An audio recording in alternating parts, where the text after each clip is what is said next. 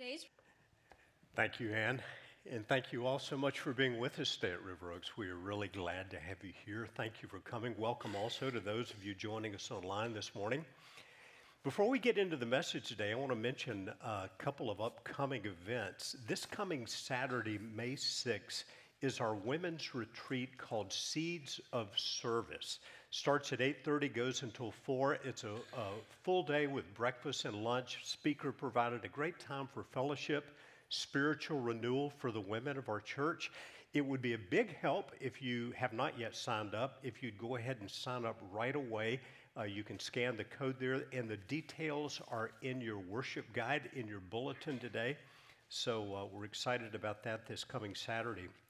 A couple of other things like to mention to you are at this moment, some of our missionaries, the Tubal family, along with one of our members, Bella Tisdale, are on their way to our unreached people group. And I would I'd like to ask you to be praying for them uh, today and in the coming months.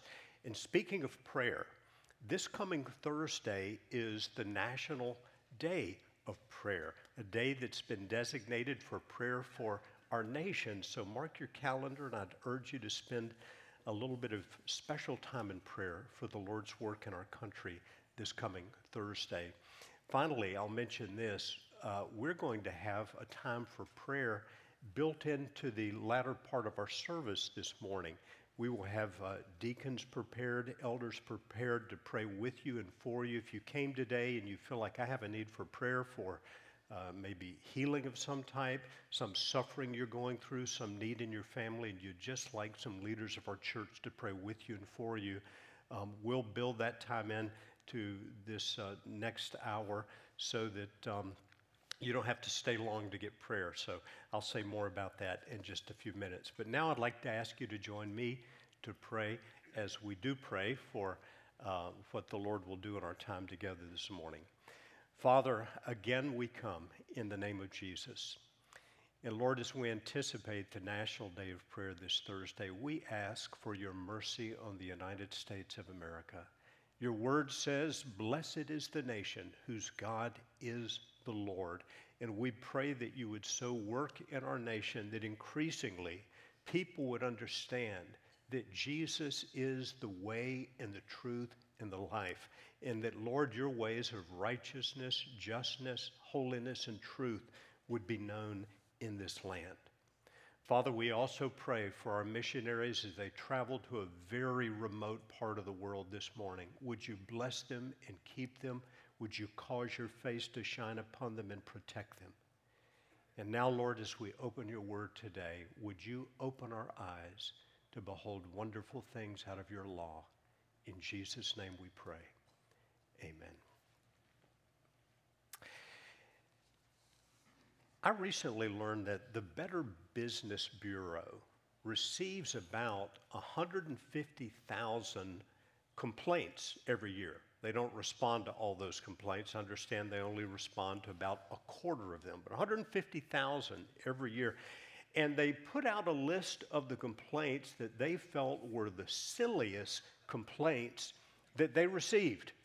Here are a few examples. Someone made a complaint, a formal complaint to the Better Business Bureau because they had bought a packet of ramen noodles that didn't have enough seasoning. Someone else made a complaint about a bar of soap they had purchased that was not foamy enough or bubbly enough. But someone else made a complaint about a, a business that does oil changes for cars. They said they went to have their oil changed, and here was their complaint the mechanic didn't smell good. And they were very specific about the complaint. They wrote, the smell was like quote, a dead cat in an alleyway. Now, I don't know what the Better Business Bureau could do to investigate that. Perhaps they could contact the company that made the non foaming soap and have them send a case to the oil change place.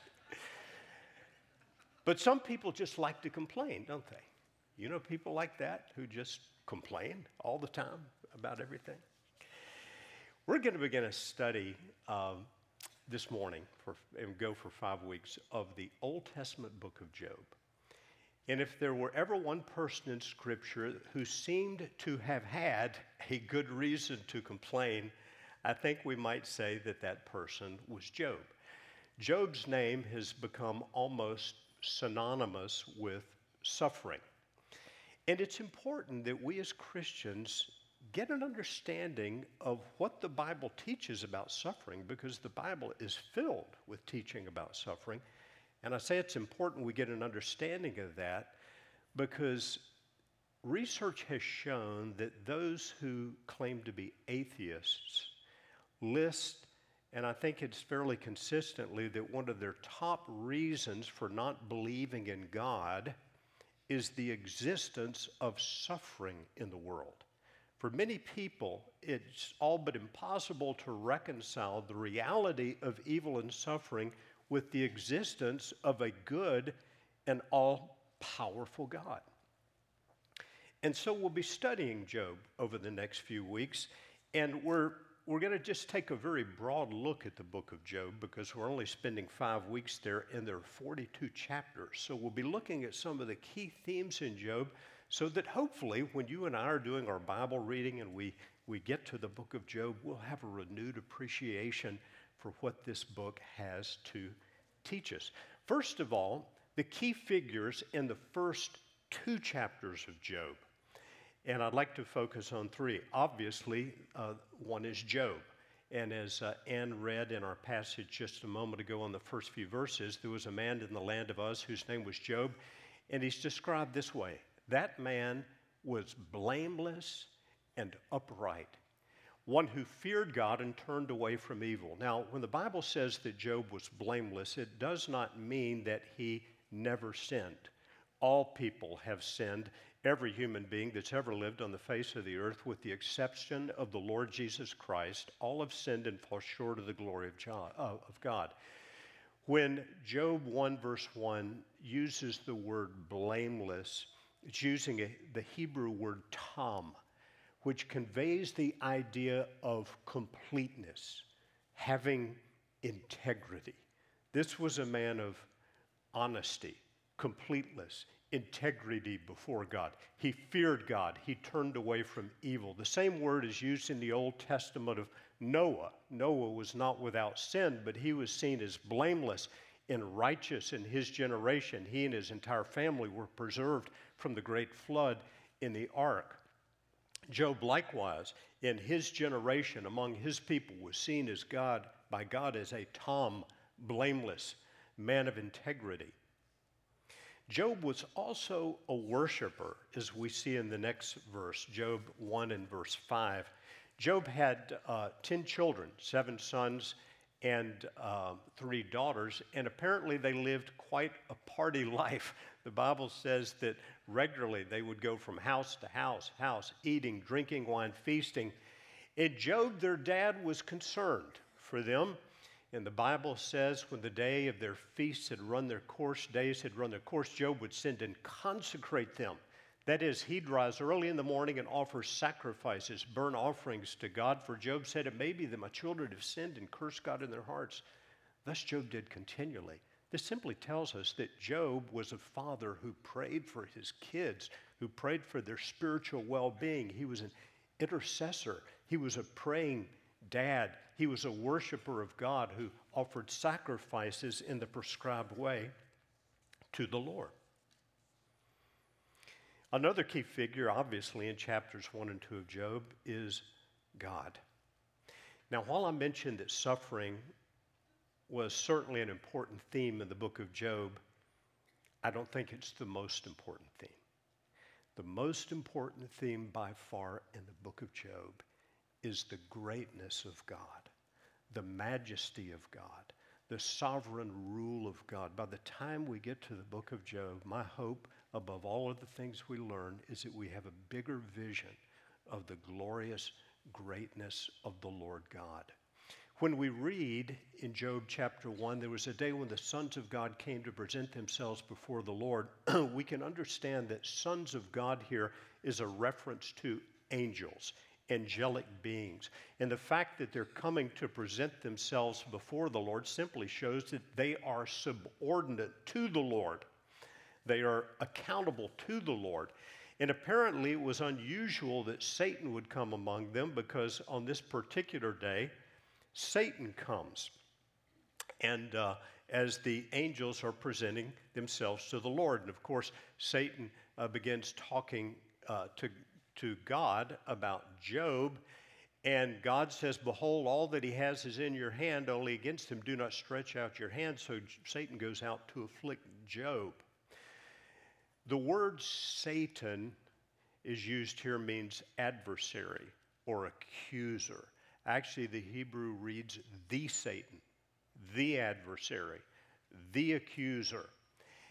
And he's an adversary to God, he's an adversary to God's people, but as one writer says, he's an adversary on a chain. He's only doing now what God allows him to do. Well, what about Satan? What about him? We read next in Job 1 and verse 7 um, the Lord said to Satan, From where have you come? And he said, From going to and fro on the earth and walking, walking down on it. Then they get in this discussion about Job, and Satan goes out from the presence of the Lord and, and, and afflicts Job. It's important to stress something here. Satan was a created being. He was not, he is not God's equal opposite. God has no equal, He has no equal opposite. If Satan has an opposite in Scripture, it is probably the archangel Michael, who later in the New Testament he's shown to be disputing with and warring with. Satan's name means adversary or accuser. In the New Testament, the word devil is a translation of the word diabolos, which means slanderer. So Satan's an adversary to God and his people. He's an accuser of God's people. He's a slanderer. Jesus said this about Satan. He said in the Gospel of John, chapter 8, he was a murderer from the beginning and does not stand in the truth because there is no truth in him. He is a liar and the father of lies. A murderer, a liar, no truth in him, a slanderer, the adversary, the accuser.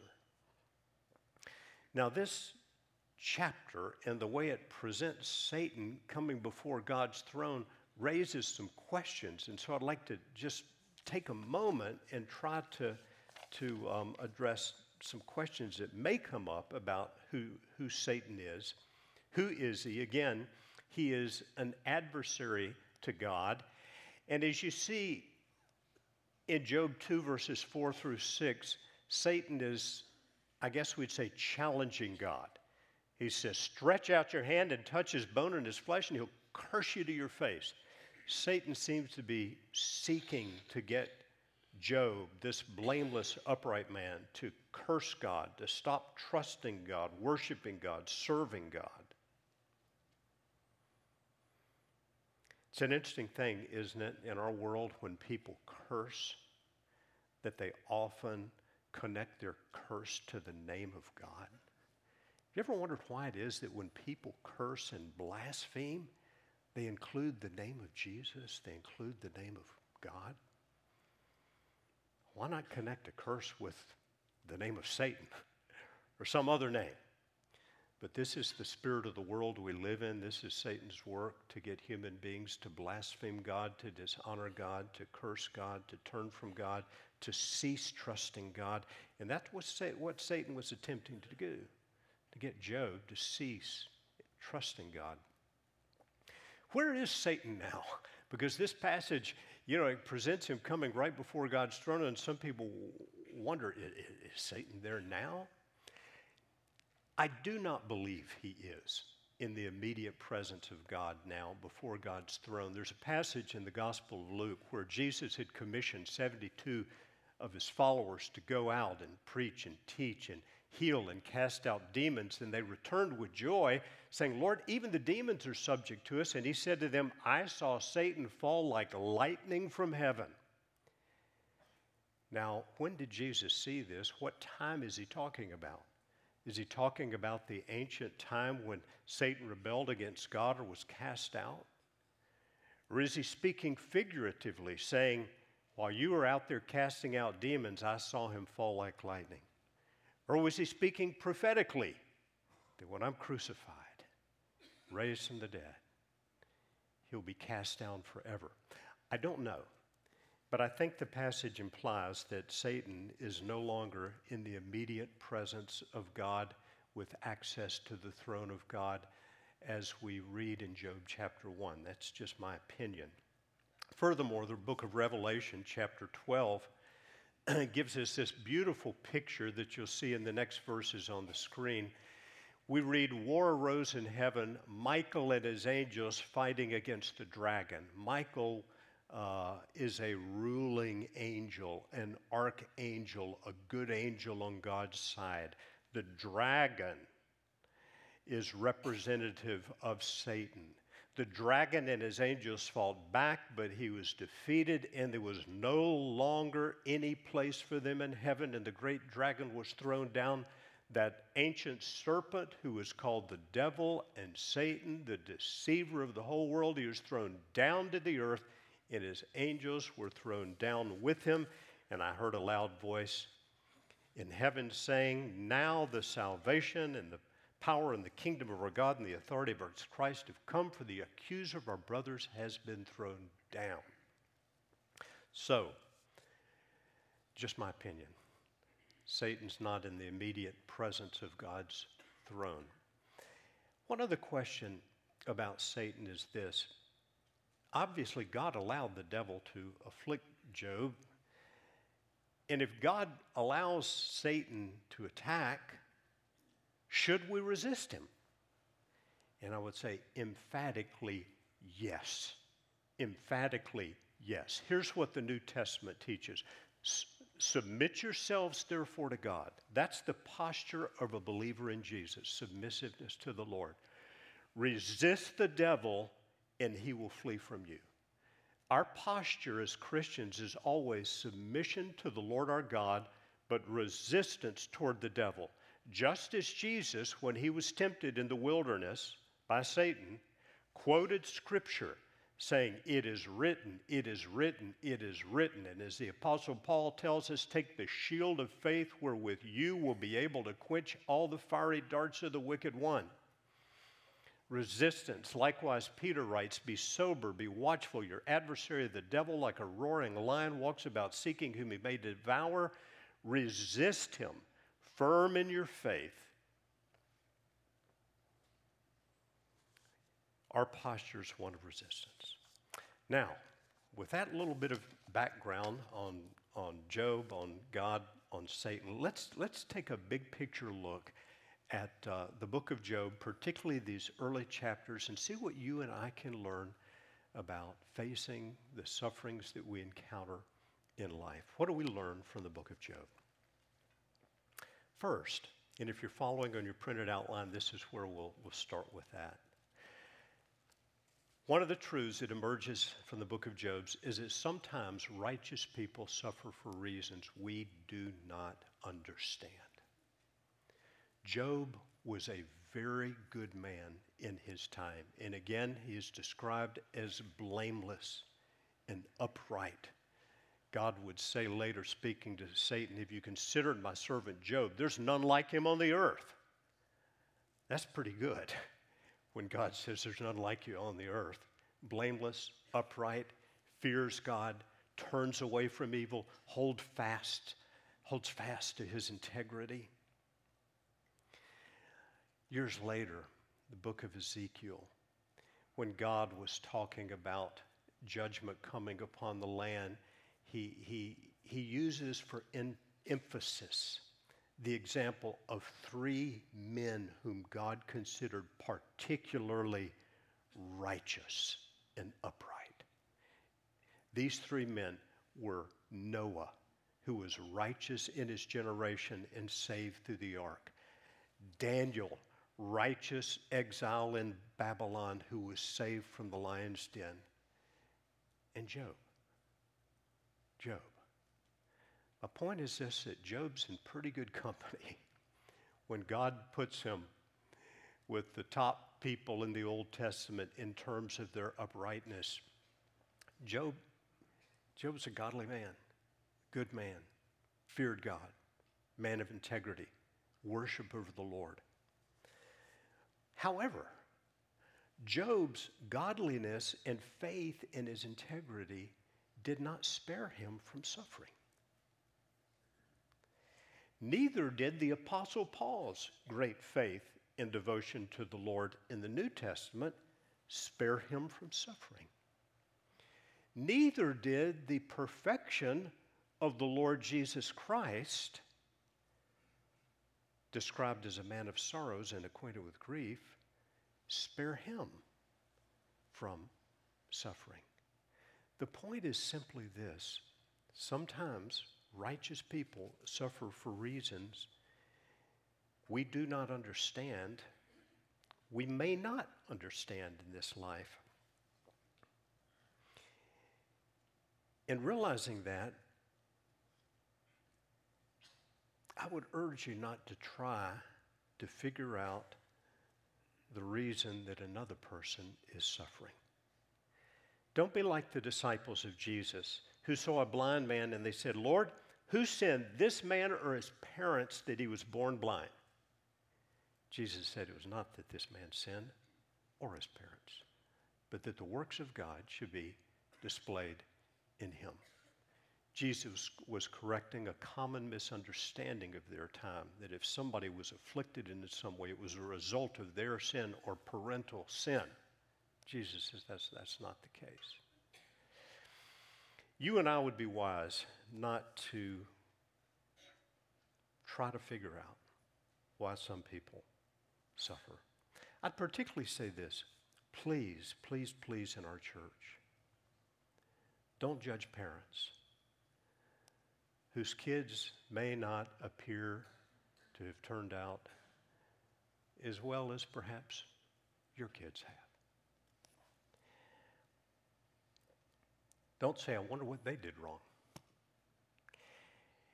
If you say anything, say, you know, they must be much stronger than I to be able to endure such a difficult trial. Sometimes righteous people, the most righteous people, and in my experience, I've seen that to be the case. Sometimes the most righteous, most godly people I know suffer for reasons I do not understand and perhaps will not in this life. But a second thing emerges in the book of Job, and that is this God sees our suffering. He sees the suffering of his righteous ones, and he will never forsake us. Throughout the book of Job, it's clear God never took his eyes off of Job. God heard every complaint Job made. And as we read the book, we'll say Job did register quite a few complaints. I mean, before we get out of chapter 3, Job opens his mouth and cursed the day of his birth and said, Let the day perish on which I was born, and the night that said, A man is conceived, let that day be darkness. May God above not seek it, nor light shine upon it. Job did lament quite a bit. God heard what Job said, God knew what Job thought. He listened to Job's prayers. He's with us in our sufferings. The Apostle Paul is really a, a model of um, great suffering in the New Testament. In fact, before God even called Paul, he said to the man who would pray for Paul, Ananias, he said, um, I'm going to show him how much he'll suffer for my sake. I'm going to show that to Paul. So Paul was somewhat unusual in that regard, the degree of his suffering. Writing about one of his sufferings in particular, in particular, Paul said, Three times I pleaded with the Lord about this, that it should leave me. But he said to me, My grace is sufficient for you, for my power is made perfect in weakness. It's as if God was saying to Paul, Paul, just trust me in this. I'm doing something through you that's greater than you can know. But just trust me. Just trust me. If we could see the end of everything, we would understand that in our most difficult times in life, God did not forsake us. He did not leave us. Uh, Jesus said to his followers, I'm with you always and the writer of Hebrews says that we can say, we can know the Lord says, Never will I leave you, never will I forsake you. Third thing we'll see from the book of Job, and we won't really see this until we get the whole picture of Job, is that we can actually grow. We can grow stronger in faith. We can grow to know God better. We can grow to know, love God more as we walk with Him, and I would emphasize the words with Him through suffering. If we will walk with God in the hardest things and turn to Him, toward Him, seeking Him, and not turn away from Him, that's essentially what the person does who says, I no longer believe in God because I cannot reconcile the existence of a good, all powerful God with all this suffering in the world. No. We turn to Him in our suffering. And when we do, we can grow closer to Him and experience a greater depth of His love and His compassion and His mercy if we look ahead to the very end of the book of Job, we'll learn a remarkable thing. At the very beginning of Job, Job was blameless and upright. That, that's, that's a, those are high accolades right there in the inspired scripture to call a, a man blameless and upright, one who feared God, one who turned away from evil. And the Lord said that about him.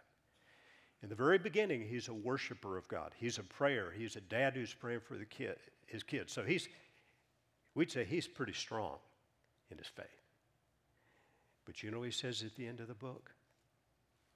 He says to God, I had heard of you by the hearing of the ear, but now my eye sees you. In other words, Lord, I, I thought I knew you then but I really know you now.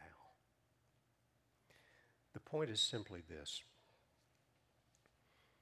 we can grow to know God better and love Him more as we walk with Him through suffering. Now, I want you to look at a very remarkable verse, if we can put that slide, same slide back up, with James 5 and verse 11. This to me is a most remarkable verse. It comes in the New Testament book of James. And in its context, James is talking about suffering. He writes, Brothers, as an example of suffering, take the prophets who spoke in the name of the Lord. He's writing to believers in the New Testament and he knows they're suffering. He says, Remember the prophets, all these prophets, they spoke in the name of the Lord. Remember, they're an example of what it was to persevere in suffering. And then he uses one Old Testament figure by name, specifically Job. Behold, we consider blessed those who have remained steadfast you have heard of the steadfastness of Job. Now, wait a minute. For what is Job remembered in the New Testament? His many complaints, and he had many. As we'll see in the book of Job, he had lots of laments and complaints. But for what is he remembered in the New Testament? As a complainer? He's remembered for his steadfastness. The word translated steadfastness comes from a Greek word Greek word hupomeno, and it it's, could be just as easily translated endurance, perseverance, or even patience. Earlier, James had said, Count it all joy when you encounter various trials because the testing of your faith produces endurance, perseverance, steadfastness, patience this testing of your faith, it produces this quality, steadfastness, endurance, perseverance. And this quality is necessary if you are to be mature and complete. And now James gives us an example. You want an example of somebody who persevered, who was steadfast, who endured? You've heard of the perseverance of Job. And what was the end result? And you've seen the purpose of the Lord, how the Lord is compassionate and merciful. What a reflection on the book of Job. That the key quality we see in this man is his endurance, perseverance, steadfastness, and the key thing we learn about God is his great nature of being compassionate and merciful. The point is simply that Job grew and we can too if we walk with God and turn to Him and not away from Him in sufferings, even when we do not understand them. Finally, because of what Jesus has done for us in the gospel, all suffering for believers will end. What the atheist does not know and needs to know is that this life is not all there is. This life is only a, a drop of time in the ocean of eternity. In Christ, in Jesus, the greatest suffering that's ever been experienced led to the greatest possible good for all believers. I say the greatest suffering because no one ever suffered like Jesus. Now, someone may ask, well, weren't a lot of people crucified by the Romans? Yes, countless people were crucified by the Romans, but only one person was ever crucified who was without sin. Only one person was ever crucified who was God, the Son of God. Only one person was ever crucified who was crucified to bear our sin debt, our judgment, which he did on the cross. No one suffered like Jesus. But the greatest suffering ever experienced has led to the greatest good for all believers. And because of what he did, all suffering for believers has an end. Perhaps in this life, and we pray for that, we hope for that, but even if not in this life, in the great eternity that lies ahead. That's why Paul wrote the words you see on the screen. For I consider that the sufferings of this present time are not worth comparing with the glory that is to be revealed to us. Christ suffered to bring us to God. And as we read in the beautiful description in Revelation chapter 21, John says the time will come when will say, Behold, the dwelling of God is with man. He will dwell with them, and they will be his people, and God himself will be with them as their God. He will wipe away every tear from their eyes, and death shall be no more, neither shall there be mourning, nor crying, nor pain anymore, for the former things have passed away. Job will later express it this way For I know that my Redeemer lives, and at the last he will stand upon the earth. And after my skin has been thus destroyed, yet in my flesh I will see God. As we reflect on the book of Job, two questions by way of, of application. The first is this How is God calling me to respond in any suffering that I'm facing? James says it this way Is anyone among you suffering? Let him pray. That's the prescription of the New Testament. Is it wrong to pray for suffering to end? Absolutely not. It's exactly what God says to do. If you're suffering, pray. Pray for an end. We're going to do that today in just a moment. Um, we're going to end the message uh, just a moment, and we, we're going to invite you, if you'd like prayer for yourself, maybe a physical need, some other need for yourself, a family member, to come to one of the back tables, to come to one of these front aisles. If you'd like to be anointed with oil for healing, we'll do that as well. And then, secondly, whether the suffering ends right away or not, am I seeking to grow closer to the Lord in what I'm facing? Until the suffering comes to an end? Am I seeking to grow closer to God? Am I seeking to have the Holy Spirit teach me? What can I learn through this? How can you help me grow in endurance, perseverance, steadfastness, patience in this? How can you work in my life through this? I'm going to invite you now to participate in a, in a time of prayer for just a few minutes. Invite you if you'd like to come for prayer, one of these seats on the very far ends up front or one of the tables in the back. I want to first read this prescription from James chapter 5 that you'll see on the screen next. James write, is, writes, Is anyone among you suffering? Let him pray. Is anyone cheerful? Let him sing praise. Is anyone among you sick? Let him call for the elders of the church and let them pray over him, anointing him with oil in the name of the Lord. And the prayer of faith will save the one who is sick, and the Lord will raise him up. And if he has committed sins, he'll be forgiven. Therefore, confess your sins to one another and pray for one another that you may be healed. The prayer of a righteous person has great powers as it is working. We believe these words. We want to put them into practice. Would you join me as we pray now? Father, we come in the name of Jesus. I want to pray for people here this morning who are suffering in some way. And I pray, Father, that you would bring an end to their suffering. And Lord, if that suffering is prolonged in any way, that you would bring great strength and perseverance, endurance and steadfastness and renewal of faith. But Father, we pray now that you would bring gifts. You told us to earnestly desire spiritual gifts. I pray for gifts of healing. Father, I pray for reconciliation of relationships. Pray for the ability to forgive those who've wronged us. And I pray for grace from the Holy Spirit now to be poured out upon your people, upon those who pray, and upon those who receive prayer. May your blessing be upon your people now. In Jesus' name.